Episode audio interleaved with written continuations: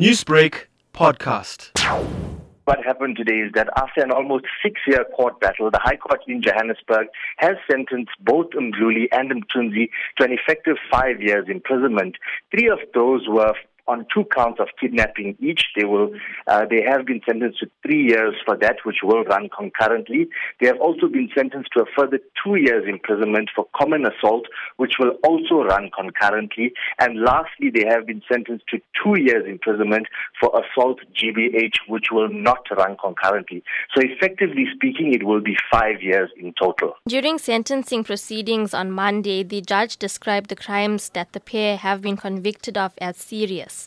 What's the reason for this? Yes, that is correct. Well, Judge Ratha Mokgoatlheng actually said that both Mdluli and Mthunzi were seasoned police officers at the time um, when these crimes were committed. And he says that they abused their powers as police officers by kidnapping um, the victims, assaulting them, even taking them with police vehicles to a police station where they further assaulted them.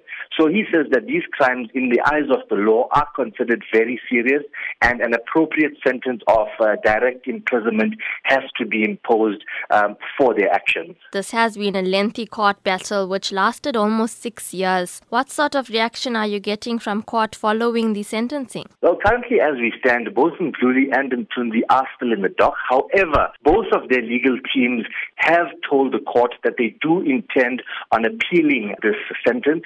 They did say that, or they actually asked the court for suspended sentences based on the ages of uh, both the uh, both Mdluli and Mthunzi. They are both over 60 years old. They also have underlying chronic medical conditions, and they also said that if they are sentenced to direct imprisonment, they will be at a higher risk of contracting COVID-19.